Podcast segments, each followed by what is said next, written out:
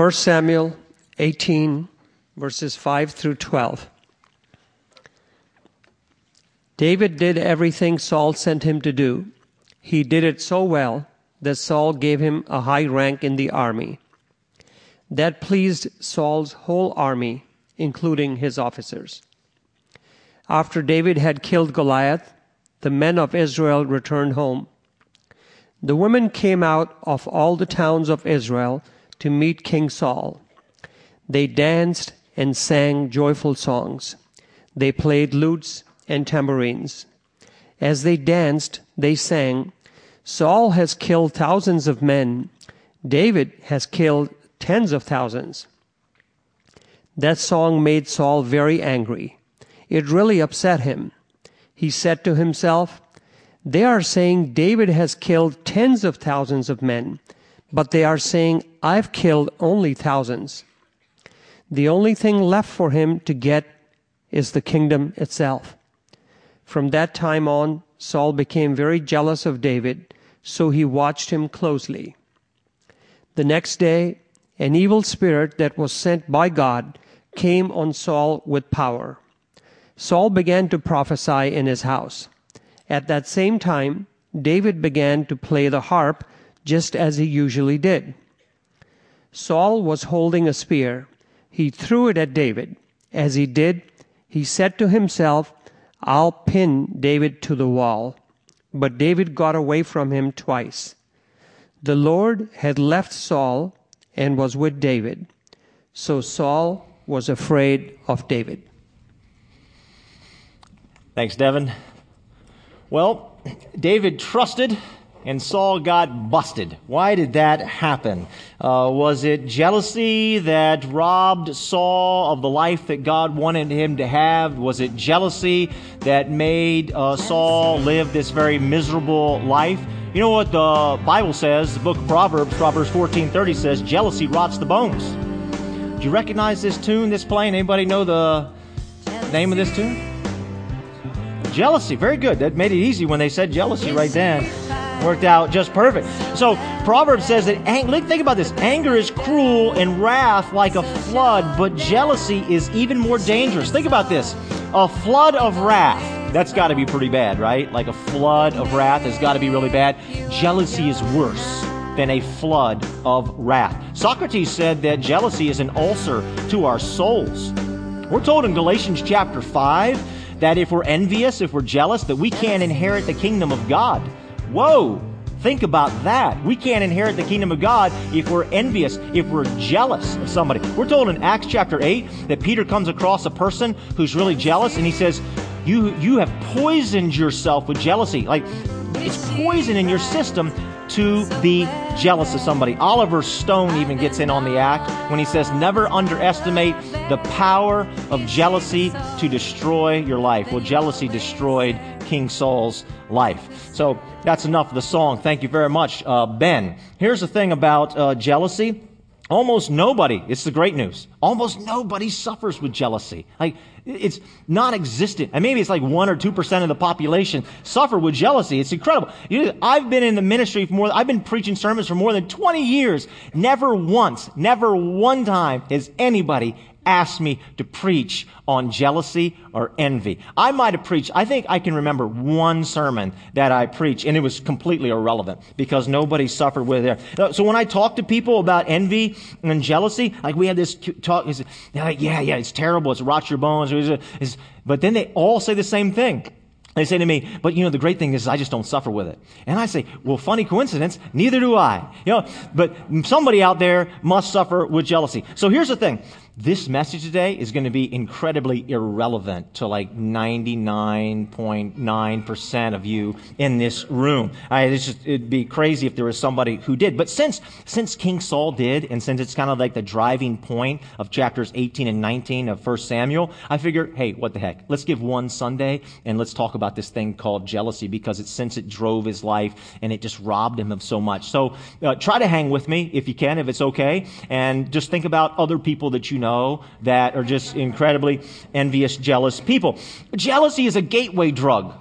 Right? It's a gateway sin. It's a gateway drug. You read through this story of Samuel and you see all this stuff that kind of, it, it, manifests itself. It starts with jealousy, right? It starts with jealousy. But then all this other stuff comes from the jealousy that Saul is feeling. Think about this. Here's the stuff that if you read through those chapters that he experienced. A lot of anger, a lot of impatience, a lot of anger, a lot of broken relationships, like close like his kids, his own kids. Has terrible relationship with his own kids because of his jealousy. The jealousy is driving the whole thing.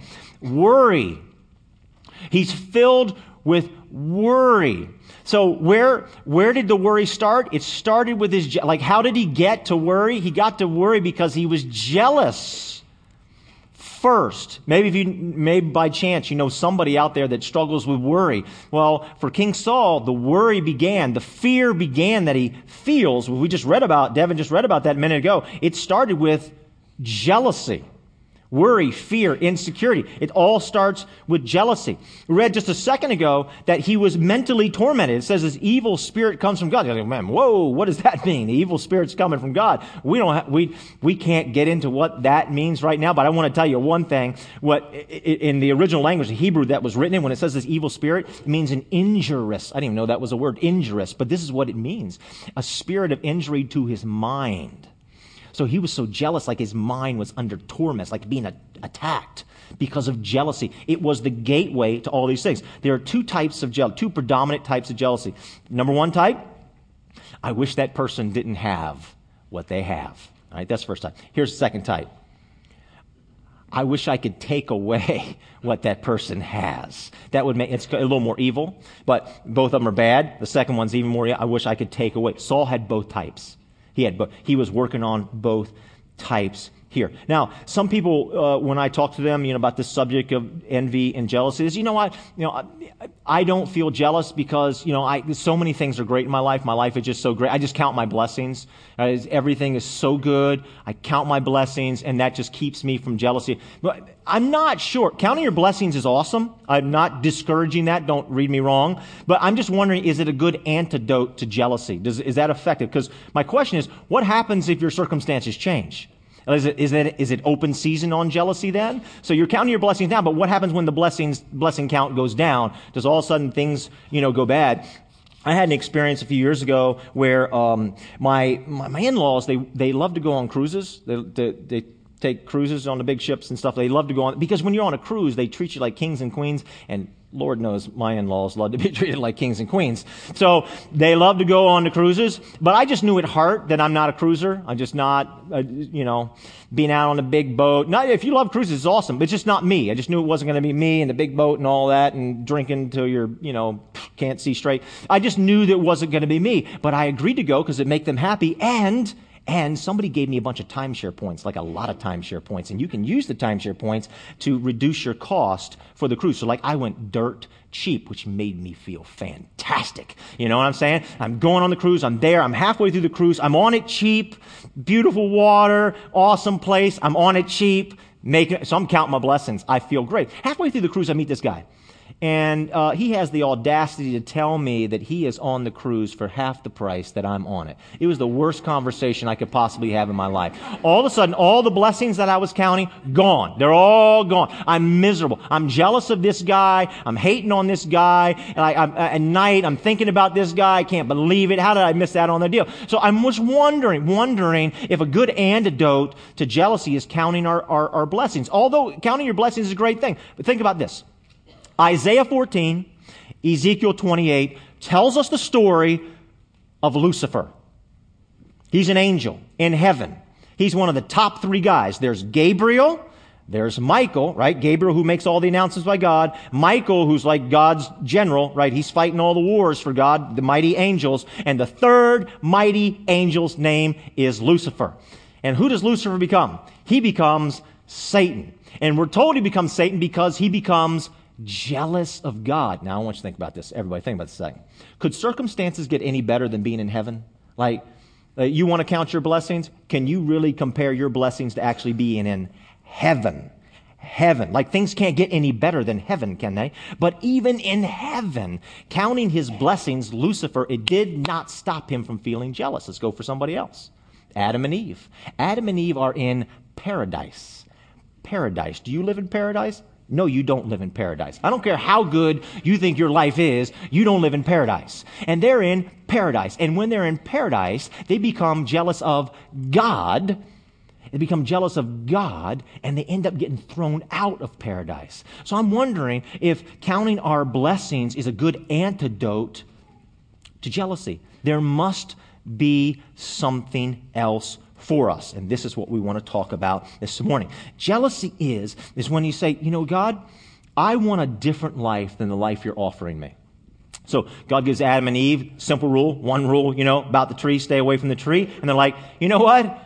We're jealous for a different life. You're laying too many rules on us. We, you know, you're giving us this one rule. It's too much, too much of a burden for us to bear. We are envious of a different life. And this is what they are saying. So Saul is extremely de- jealous of David. But his jealousy problem did not start when he met David. It started many years before because God had spoken th- certain things to Saul. Do this. And Saul says, I'm jealous for a different life.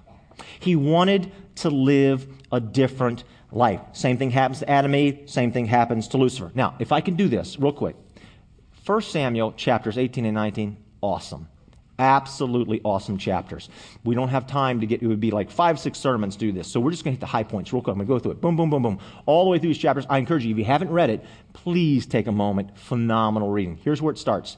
And this is really cool. It's like bookends. It starts with a royal robe. Yes beginning of chapter 18 starts with a royal robe. Starts with, it also ends with a royal robe. We'll get there in just a second. But it starts with a royal robe. Jonathan, who is the king's son, he is the next king to be. He is going to be king. He's in line for all that power, all that money, all that prestige. He's got his royal robe on. And here's what he does he voluntarily takes it off because it was God's will. He takes it off. And David, who is what we call a type of Christ, he represents. Remember, we said last week, as Jesus says, he goes with his, his disciples on the road to Emmaus. Every story that you read in the Old Testament, somewhere in that story is an example of me. That's what Jesus says. So, who's the example? Example in this story. David is the example of Jesus and how all of us should take off of our royal kingly robes. We are kings of our own lives. We should voluntarily take it off and put it on Jesus Christ. So that's how it begins. Saul becomes insanely jealous. Problem with his son, Jonathan. Problem with his other kids. So remember, David beats the Goliath. He's supposed to get one of Saul's daughters as his bride. Well, Saul doesn't make good on that promise right away. And he says to David, Hey, look, you go out and fight all these battles for me, and I'll give you my daughter's hand in marriage. And he's thinking, let the Philistines kill him. Yeah, this is crazy. David is his all-star quarterback. David's winning every game. He's winning every Super Bowl. He's advancing Saul's kingdom all over the place. And he is so insanely jealous that he can't even think straight. He wants the Philistines to kill David. Well, eventually, he doesn't give. He doesn't give the daughter. The daughter's given away to somebody else, but there's another daughter. There's a next youngest down. Her name is Michal. And Saul says something very interesting about his daughter. He says, You know what? Michal loves David, which drove Saul crazy. Loves David. I'll give her because she's going to be a snare. Now, that's weird she's going to be a snare against him. Why is she going to be a snare against him? Is like Saul just against marriage? Is marriage a bad thing for us spiritually? Is there something? I don't know. We'll find out in just a moment. But there's really, really weird. So this is what King Saul says. So grooms back then, before they get married, they had to do this bride price. They had to pay something in order to the parents to get married. And so here's what King Saul says. You ready for this? This is in the Bible. You should read it. If you haven't read it before, it's pretty cool. He says to him, he says, look, here's the bride price for you. Some of you are smiling already, so you know exactly what I'm getting ready to say. says, I need you to bring me 100 Philistine foreskins. That's the price that you're to pay. How many husbands out here paid that price to their father-in-law, their future father-in-law, to get their wife's hand. So here's what he says. I want you to give me. And what's, what's King Saul thinking? He's thinking, here's 100 opportunities. Because David personally has to kill 100 soldiers. Personally has to. He's thinking, here's 100 opportunities for David to make a mistake. Surely the boy's going to make a mistake one time, right? He's going to slip one time. He's going to throw a right when he should have thrown a left. He's going to get killed. He's got 100 opportunities to die. So David says, I'll take that challenge. And he goes out. And you know what he does? He comes back and he presents a basket full of 200 Philistine foreskins. Wouldn't you have just loved to been there on that day when David just rolls into King Saul's court and says, I've got a big basket here of 200 Philistine foreskins, all in the Bible. You know what? This is so revered, you know, in Judaism. To this day, Jewish doctors do not charge to circumcisions. They work for tips. Yeah, that's right. That's right. That's right. Okay. anyway, let's go. Let's move on. so, so after this, they, they get married, right? They, they, they, they get, that was a, was a joke, just in case you're a Jewish doctor. It's a joke. All right. So they get married. Marries Michal. Saul's still insanely jealous. He's crazy jealous. And one day he's just looking at David. And he's, ah, I can't stand this guy. And he has a spear in his hand. He, throws, he says, I'm going to pin this guy to the wall. And he just, and he misses him. David loses him. David uh, runs and he escapes. He gets to his house and he hears later, because Saul's tried to do this kind of stuff to David before, and he thought, well, maybe the guy will cool down or whatever. Well, he's not cooling down. This time, Saul has had it. He's going to send a bunch of soldiers to arrest David, to kill David. And Michal, the daughter of the king, finds out. She says, hey, look, David, you're going to need to escape. So David, the soon to be king, escapes out a window. And here's what Michal does. You ready for this? This is why she's a snare. Here's why she's, you wonder why she's, why Saul said earlier that she's a snare? Here's why she's a snare to David. So she takes an idol and she places it in David's bed. Now, this isn't like an itty bitty idol like this. This is a full man size idol. It's like five, six feet tall because when the soldiers come in, she's got the idol in the bed. She put a bunch of like hair on the idol and she says, Hey, look, he's sick. He's in bed. And they believe they believe that idol's so big that it's man sized. They believe, oh my gosh, he's sick in bed. And so out of respect, they don't take him away. They go back to Saul and say, he's sick in bed. And Saul says, I don't care. Bring him, bring the bed to me. I'll kill him in his bed. I don't care how sick he is. He's, he's going to die. Here's what, what was King Saul after?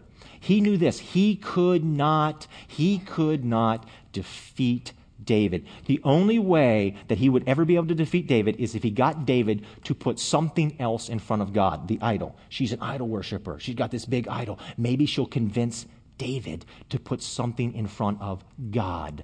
David had a heart for God. Only person in the Bible we're told had a heart for God, which means what? He loves God more than anything else in life. God is first. God is foremost. And Saul says, if I can just get him to love something more than God, the boy is coming down, and I will be very happy to see him burn in flames. And that is what Saul's thinking. Well, David escapes, and so where does he go? He goes to the prophet Samuel. He goes to the guy that anointed him to be king. He goes and says, Samuel, here's what's going on. And Samuel says, Look, you've been through a lot, David. What we need to do is we need to go to church, right? You ever thought about that? When you're really down and you're struggling and the whole world's coming against you, you got to go to church. And so he goes to church. So, so Samuel takes David to a church service. Now, this isn't any church service. Like God is moving at this church service. And so they're there. The presence of God is there. They're having church. They're just doing it up. And Saul hears about it, so he sends some soldiers to where this church service is going on. And the soldiers get there and they got their swords in their hand. They come in because they're going to arrest David. They're going to kill David. They got their swords in their hand. And the presence of God is so powerful in this church service. They put their swords down and they put their hands up and they start worshiping and praising God. Saul hears about it. He is some kind of ticked. He sends another group of soldiers soldiers. It's not a group of soldiers get there. They get to this church service. They're there. They come in. And Saul, you'd believe Saul lit them up. Says, you better kill that guy the moment you see him. They run in with their swords. The power of God, the presence of God is there. They put their swords down. They put their hands up and they worship and praise God. Third time it happens. Sends a third group of soldiers, same thing. Swords down, hands up, praise God. Would you love to be in a church service like that? That's some kind of church service, man. It's incredible. So Saul says, I've had about all I can take of this. I'm going myself. I don't trust anybody else. I am so angry. And now here is where everybody, this gets really phenomenal. Really incredible. Saul, right? Saul says, right? The Spirit of God has left, it, left him. Saul has rejected God. You won't be king. I'm going to be king. This is what Saul is saying. And so Saul, in his royal robes, everybody, he goes marching into the church service where David is. He's ready to kill David. And he gets there as he walks up. The Spirit of God falls upon Saul and he has to strip off his royal robes. He has to, God is saying, you will not be king in my presence. I don't care what you want to be or what you want to do. He has to strip it off. Check this out. Not only does he strip it off, but we're told he lays naked in humiliation before God all day and night. So the story begins with, with Jonathan voluntarily taking the robe off and saying, you know what? God, you're king. And the story ends with King Saul having his royal robes ripped off and him ending in humiliation. And it just so reminds me of the verse in Philippians chapter 2 that says, One day, one day, every knee will bow and every tongue confess that Jesus Christ is Lord, that Jesus Christ is Lord. Jesus says we have an opportunity to kind of fall in brokenness before Him and acknowledge that He is King of Kings and Lord of Lords. But He says one day is going to come where if we don't fall in brokenness, that we will be crushed. We'll be, we'll be forced we forced to strip off our royal robes. And so what you see here is Jonathan who voluntarily says, Yep, you're king. He ends in glory. He ends in glory. And what you have here is Saul, who refuses God to be king, who ends in humiliation. So when we let God be God and say, You're number one, I'm not number one, it ends in our glory. But when we refuse that, it ends our humility. Same thing happened to Adam and Eve. Adam and Eve say, Hey, look, we're going to be king of our lives. We're not going to obey you about this tree. We're not going to do what you say about the tree. And how does it end for them? They realize that they're humiliated, that they're naked before God, and they're ashamed. You know what? God wants to lead us towards glory in our lives, not towards Him. He wants to lead us away from humiliation. God wants nothing but our best and glory. But that involves us saying, God, you are the king of my life. You're the king of my life. And that's the story of Saul stripping off his robes. It is phenomenal. Now, listen, everybody, we can be jealous about a lot of things. I just want to focus on one singular thing this morning. There's so much that we could be jealous of. There's so much that we could talk about things in this life that we could be jealous of, right? There are family members this morning that we could be jealous of. Maybe we got a brother or a sister. Maybe we got a, you know, a cousin or something like that, and they've done really well, and we can be jealous of that, and it just drives us nuts. And every time we go to a family gathering, we got to hear about, you know, look how good they're you know, and it just, it's just crazy. Uh, it could be a friend. It could be a coworker. Somebody that you know. We could be jealous of somebody's looks. We could be jealous of somebody's riches, how much money they make. We could be jealous of somebody's spouse or somebody's house. There's so many things. Somebody's power, popularity. They're just a happy person, and it just drives us nuts when we're around them that they're so happy, right? We be jealous of that. There are a million things in this life that we could be. We could be jealous of a pet. We can be jealous of a dog, right? Let's say something like, like your spouse has a dog. He just loves that dog. It clearly loves a dog more than, than, than loves you. Like if you walked in and the dog was sitting in your place where you sit at the, di- at the dinner table, right? You'd say, yeah, it makes sense because you love that dog. You walked into your bedroom and you're, that dumb, stupid dog is, is, is laying right there where you sleep, and your wife just looks at you and says, Sleep on the floor, right? You know, you'd have every right in the world to feel jealous of the dog, but we're not going to talk about any of that this morning, right? What, what we want to talk about this morning is one simple, singular thing. And the thing we want to talk about this morning is this being envious of another life than what God is offering us being envious of another life. So there's what God wants for us, which leads to our own glory, and there's what we want that leads to our humiliation, right? So every time, every, listen to this, every time, everybody, every time we sin, we are declaring that I am envious of a different life than what God is offering to me. Every time I sin, every time you sin, what, what we are declaring in that is I'm jealous for a different life Father, than what you're offering. Uh, think about this. Um, Tim Keller, who's a pastor up in New York City, he, he likes to say this all the time. So, God gave Adam and Eve one rule. God says, Obey me about the tree. Obey me about that's it. Obey me about the tree. And they refused, and they end up in humiliation. And so God says to his son, Jesus Christ, what does he say to him? He says the exact same thing. Obey me about the tree. Obey me about the tree. A cross wasn't like these two beautiful looking things that we buy from Home Depot. A cross in Jesus' day, 2,000 years ago, was a tree. And the Father says Son, Obey me about the tree. And what does that lead to? It leads to the glory of Jesus Christ. And for all those who proclaim Jesus Christ as Lord, it leads to their glory as well. Obey me about the tree. Every time we sin, every time we sin, what we're basically declaring is, I am jealous, I'm envious of a different life than the life that God is offering me. So that's what I want to focus on here very briefly this morning. Now, trust. What I want to suggest to you is counting our blessings, though awesome, is not the great antidote to envy and jealousy.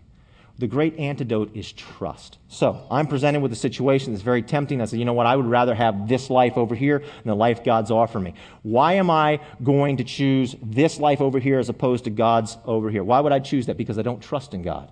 And the only reason I would choose God's way and follow His laws and follow His principles and follow His rules is because I trust the person who's laying down the laws and principles and rules that He has my best interest in mind. And so I say, I trust in you. Now, the thing is, in life, it's very difficult to do that because we're tempted not to do that. So how do we build our trust up? And here's where it gets really good. Here's where it gets really great. Because David wrote so many of the Psalms. He wrote so many. And what are Psalms? Psalms are a window into David's mind, to his thoughts, to his actions, what he's writing, what he's saying, what he's doing as he goes through these different situations. 1 Samuel 19, the soldiers come to, to come to get uh, David. What's he thinking? What's he thinking when his father-in-law is throwing a spear at him? What's he thinking? I mean, David had every opportunity in the world, every right in the world to be jealous of other people who are not having spears thrown at them, who are not being slandered. And what we have in Psalm 59, he wrote it for what was going on in his life in 1 Samuel 18 and 19, and that's why it makes so awesome for us because now we can see what do we do? What do we do when we're facing tough times or when we need to grow our trust in God? So here's three things. Ready? Here we go. So the first thing we see is that David waits. He says it clearly in Psalm 59. Psalm 59 9, he says, I will wait for you. Why would somebody wait for anybody? Why would somebody wait for anybody? I don't wait. I'm an impatient person. I'm not going to wait for anybody unless I trust. I'm not going to wait for anybody unless I trust them. And so David is declaring here, I'm going to wait for you. Why am I going to wait for you? I'm going to wait for you because I trust you. I trust that you have my best interest in mind. And when we wait, we wait on God. We're told that God clothes us with power and with strength. Isaiah 40. But those who wait, those who trust on the Lord shall renew their strength. They shall mount up with wings like eagles. They shall run and not be weary. They shall walk and not faint. The last words of Jesus Christ are contained in Acts chapter 1 where he says, wait for the promise of the Father. What's the promise of the Father? That the Holy Spirit will descend upon your life. You know what we're told that happens when the Holy Spirit descends upon a person's life? That person completely changes. You know the Bible says that? Completely changes. When the Holy Spirit descends upon your life. And so he says, wait on the Holy Spirit. How do, how do I, how do I have the Holy Spirit descend upon my life? How am I transformed as a person? You know, I read all these stories about people and God's presence is on them and all this. How does that happen? Why is that? Here's how it happens. You wait on God. You wait on God. And the only reason you'll wait on God is because you trust in God. And so David waits on God. Now, what's fascinating here is in 1 Samuel 13, the, when, when God tells Saul, King Saul, you're going to lose the kingdom. You're going to lose the kingdom. You know what happens? You know why he lost the kingdom? Because Saul refused to wait. He refused to wait. Samuel says, Saul, you go to this place and you're going to have to fight against this army, but you wait till I get there and we're going to have a church service first. We're going to have a church service. And then after church service is over, you can go to battle. But first you have to wait for me. Don't do a thing till I get there. And Saul refuses to wait. Refuses to wait.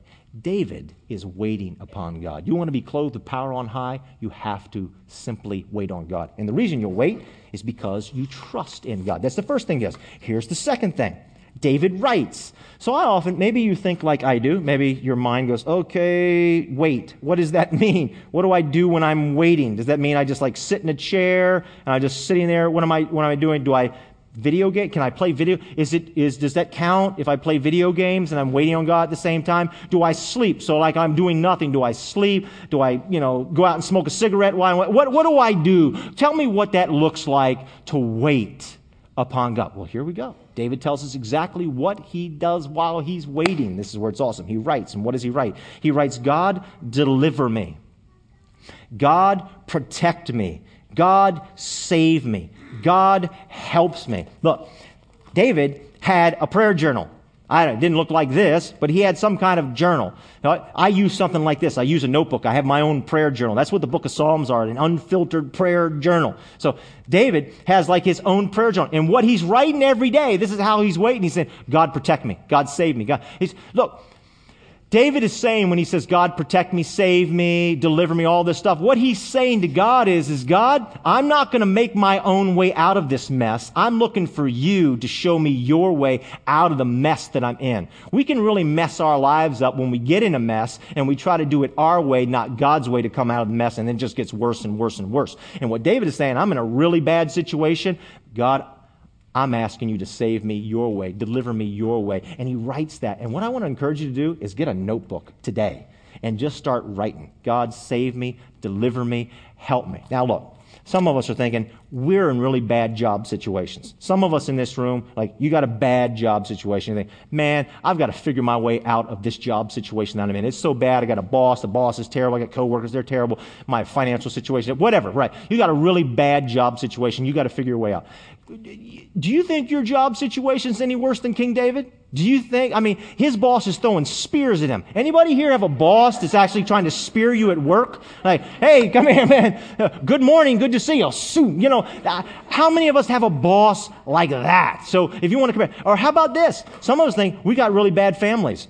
Some of us think, you know, my in-laws, man, if you had to put up with my mother-in-law, I'm saying that, not, I mean, my, I mean, my real mother-in-law. I'm just saying facetiously, right? So, uh, if you had to put up with my in-laws, well, this guy's father-in-law is trying to kill him, conniving, scheming, wants him dead. Do you have an in-law like that? Are your in-laws really honest. I mean, if they are, you should talk to the police. But if, right, do you have it that bad? I'm telling you, this guy had it bad. And so what he says is, God, I'm looking for your way out of this because you're my deliverer. You're my protector. You're my savior. That's who you are. And look, look, you have got to write that down. You have got to get a journal book and do the exact same thing that David does. David builds his trust in God and defeats jealousy in his life. Of course he was jealous. You don't think he was jealous? He's got everybody else in the royal courts there. Nobody else has a spear being thrown at him. I would feel jealous if, if I'm the only one with spears flying at me. I'm like, man, Saul, could you throw a spear at this guy over here sometime? I would feel jealous. But you know what defeats it? He trusts in God. He trusts in God. He trusts in God. And the only way we're going to build our trust up in God is that God, you're my deliverer. I'm not my deliverer. You are my deliverer. And he writes in this Psalm 59, he writes, he says, you know what? They came snarling for me at night. Well, who else snarled at King David? He remembers God's past victories, how God in the past had delivered him. So Goliath snarled at David and he mocked David and he mocked David's God. And so David's remembering, you know what, God, you delivered me before, you'll deliver me again. Or the lion and the bear that David writes about that was attacking his sheep, snarling. he says, God, you delivered me from the lion, you delivered me from the bear, you will deliver me again. This is how he builds his trust in God. Third and final thing is this David declares he makes a declaration. And so what he writes in his journal, this is the kind of stuff he writes. He says, God, you are my fortress. You're my defense. You're my refuge. You are my God. He is making these declarations that God, you're my refuge, my defense. You're my strength, my high tower, my strong. You're, you're going to protect me. God, that is who you are. The Bible tells us there's power in words, and these are the words that are flowing from David's pen. These are the things that David is thinking and he's speaking and he's writing. We're told there are power in words. If we confess with our mouth that Jesus Christ is Lord, he will save us. This is what David did to grow his faith. Think about this. David trusts in God and it leads to his glory. Saul does not trust in God and it leads to his humiliation. The same thing with Adam and Eve. The same thing with Lucifer. We have a great example of this this weekend. We celebrate Dr. King's birthday. Dr. King could have been very envious and very jealous of other people who had incredible privileges beyond him. But instead of being poisoned by the bitterness of jealousy, he chose to do what? He chose to trust in God. And today we celebrate his life because that's glorious, right? We celebrate it. We don't celebrate King Saul. We celebrate King David today. We don't celebrate other people who in their own envy and jealousy. What we celebrate is people like Dr. King who said, you know what? I'm going to trust in God. Even though things are terrible, I'm going to trust. And so that's why trust is the antidote to something we all face. Jealousy in life. Jealousy. We have to trust in God. And so David says, God, I declare I will trust in you. The Bible says God inhabits the praises of his people. When you are saying, God, you're my refuge and my strength, what you're proclaiming is truth. And when you proclaim truth, God shows up. When you proclaim truth, God shows up. I want to encourage you to get a notebook today and start proclaiming truth. Let it roll from your pen. Tell God that He is your refuge and strength. He is your deliverer. Let that truth go. And what we all really want in life is for God to show up and descend upon us. We see this happen in David's life. Okay, I got one last thing I want to talk to you about, and we're going to conclude this baptism. Next week, we're having a baptism. What is baptism really all about? What, what, what, what's happening in baptism? You know what baptism is, everybody? Baptism is like a trust fall, right? You've done trust falls before, right? Everybody? Trust falls? Everybody know what I'm talking about? The three of you nodded your head at me. So what a trust fall is, everybody, is when, you know, you fall back and somebody catches you. That's the same thing that happens in baptism. Romans chapter 6, right? says that we are burying ourselves. We're like we're falling back and we're trusting fully in God. You know what I love about the series about David is the things that he does are very tangible. They're very physical. Baptism, everybody, is a physical, tangible act of where you get a chance to make a declaration before God that God, I trust in you. It's not just a ritual. Oh, we do this ritual that we call baptism. There's no power in that. There's, there's, there's no power in that. You know what the power is? The power is, is when you say, I'm being baptized because God, I trust you. I am making a declaration to the world that I trust in God. I trust in Jesus Christ, my Savior. First church I worked in, everybody, was a church in a rural area of Maryland. They didn't have a baptismal. We baptized old style down by the river. And the first baptism we did was like in May or June. And let me tell you something about water around here in May or June in rural Maryland. It is freezing cold. It's like 50 degrees. Next week, the water here on the stage is going to be 98 degrees. There's no excuse. But there is very, very, very cold. And I remember three distinct things, three distinct things about the very first baptism as me as a, uh, as a youth pastor to church up in Maryland. Three distinct things. The first thing I remembered, boy, that water was cold. The second thing that, that I remember from that baptism service is I remember this so clearly. Um, first baptism, and, and here we are down by the river. It's kind of in a secluded area, and there's like a little bridge over here. You know, cars going by every now and then because it was kind of secluded. And one of this old, one of these old guys from church pulled me. I didn't even know the guy very well. Pulls me aside, and he said, "Hey, John, let me tell you about a story that happened a couple years ago. That we were here."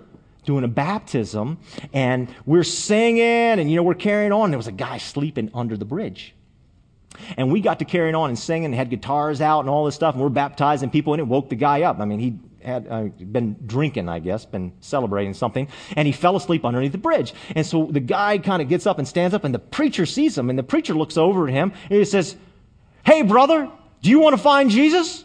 And the guy says, Uh, okay. So, uh, the guy comes on down, you know, to the water and preaches, come, come here, come here, come in. So the guy, you know, boom, he just, boom, he just rolls right into the water. And the preacher says, are you ready to find Jesus? Says, okay. And so the preacher takes him, you know, about this high water and just boom, just down underneath the water and holds him there for about five or so seconds and pulls him up and looks at him, you know, and says, did you find Jesus? And the guy says, no, I, I didn't, I didn't find Jesus. And the preacher just boom, down on the water, holds him there for like 15 seconds, pulls him back up. Did you find Jesus? And the guy says, no. And so the preacher gets ready to throw him again. The guy says, well, no, no, wait, wait. Are you sure this is where he fell in? Not sure.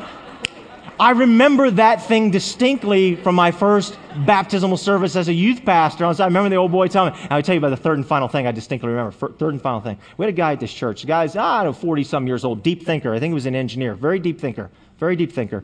And he'd been coming to church for a long time because his family came to church. That's why he came, right? And so his wife drug him to church, and he really struggled with this thing. He really struggled with trust Really, I mean, he thought and thought and thought and thought about it.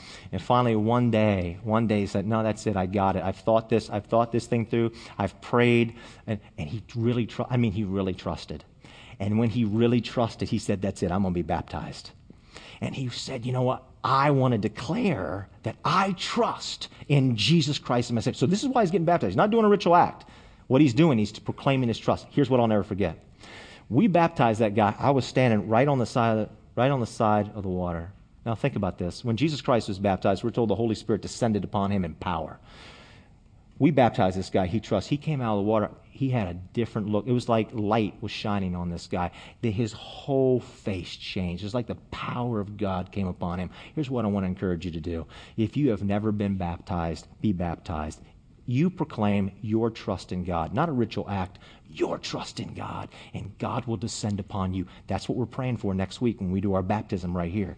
Now, Brian Parker is leading a class today. You don't have to go to the class, but if you want to ask or want to go, seek whatever, you can send Brian right now. You can take out your uh, your little smartphone, right, and you can look in the bulletin right here. It has Brian's email address, got his text, got his phone number. You can send him a text right now. You know what? I'm interested because next week we're just going to say anybody wants to be baptized, come on down. We did this about three months ago, one of the most powerful services we ever did here uh, in 2013. It is a wonderful, powerful time, and we're believing as you trust in Jesus Christ, as you take that trust fall into Jesus, the power of the Holy Spirit is going to fall upon your life and there'll be transformations. That's baptism. We encourage you to be baptized next week. It's a wonderful thing. Now, today's communion. So, all those who are helping us communion, why don't you come on forward, take your places, and I'm going to explain uh, very, very briefly communion and what it's all about. So, here logistically, if you're new to grace, here's how we do communion. You're going to see at five different locations throughout this auditorium, different spots one, two, there'll be one right back over there in the middle and over here where you can go to communion. In a few moments, I'm just going to say a simple prayer, and then we're going to allow you to get up and take communion whenever you would feel so moved to take communion. And when you walk up to those serving you communion, you're going to see a plate of bread. And on that plate of bread, there'll be little squares of bread. You can just pick up one, and then you step to the side, and there'll be another person holding a cup. You take the bread and just dip it in the cup, pull it back out. You can consume it right there. You can go back to your seat. Here's what I'm going to encourage you to do. It is 11:55. We are not even an hour into this service. Can you believe it? I know it seems like you've been here for 5 hours, but actually you've only been here for 55 minutes. Okay? How do we get clothed with power on high? How do we grow our trust in God? We wait on God. Can, can you give God five, six, seven, ten of your minutes? Well, you'll take communion and go back to your seat and say, God, I'm just waiting on you. I'm trusting in you. I'm going to believe that you're going to deliver me, save me, help me, that you are my refuge. The uh, music team has put together a very special song for this. Listen to the words of the song. Allow it to speak to your heart. But can you wait on God? When you take communion, everybody, here it is. This is not a ritual what communion is. The body of Jesus Christ, the blood of Jesus, the life, the blood of Jesus Christ in exchange for our lives. And what we're saying is, is God in communion, we're making a declaration.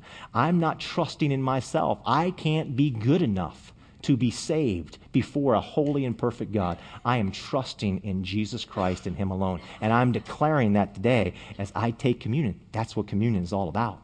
It's a declaration of our trust in Jesus Christ as the Lord and the Savior of our lives. Let's pray. Heavenly Father, I thank you for how your word is so powerful and it's practical. Lord, right here this morning, there are those of us, we're, we're, we're you know, we're struggling with stuff. We're struggling with life.